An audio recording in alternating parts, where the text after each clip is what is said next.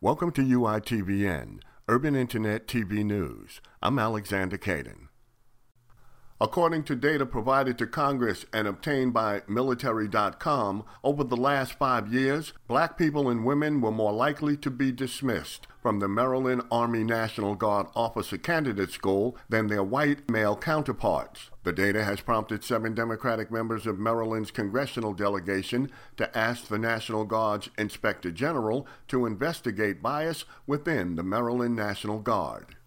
A team of black real estate developers is making history as they get set to launch a $100 million housing project in Birmingham, Alabama. It'll be the city's largest project that'll be led solely by African Americans. Howard University faculty members have officially called off their threats to go on strike after a tentative agreement between the union and the university was reached. Hampton University in Virginia is providing free housing, board, and tuition to Ukrainian and international students displaced by the continuing conflict in Ukraine.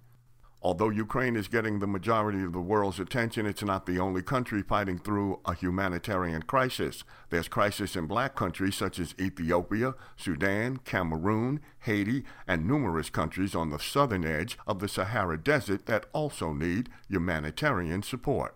A current visit to the country of Jamaica by Prince William and Kate Middleton, who happened to be the Duke and Duchess of Cambridge, received heavy backlash from over 100 Jamaican leaders who claim that both an apology for past colonization and slave reparations are needed from Great Britain before partaking in pleasantries with the royals. A new COVID variant first detected two months ago is making its way across the U.S. and spreading more quickly in the Northeast and West.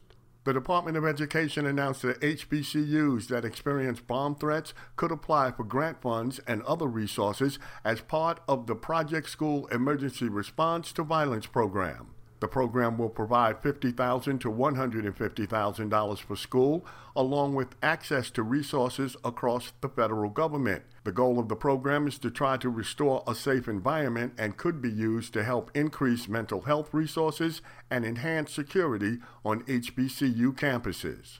According to a recent study published in the Journal of Psychiatry, black Americans saw the sharpest increase in drug mortality rates of any demographic group in 2020, outpacing the rate among white Americans for the first time since 1999. You've been watching UITVN, Urban Internet TV News. More national news and information for and about people of color is available on our website at myunn.net, and please subscribe to the UITVN YouTube channel.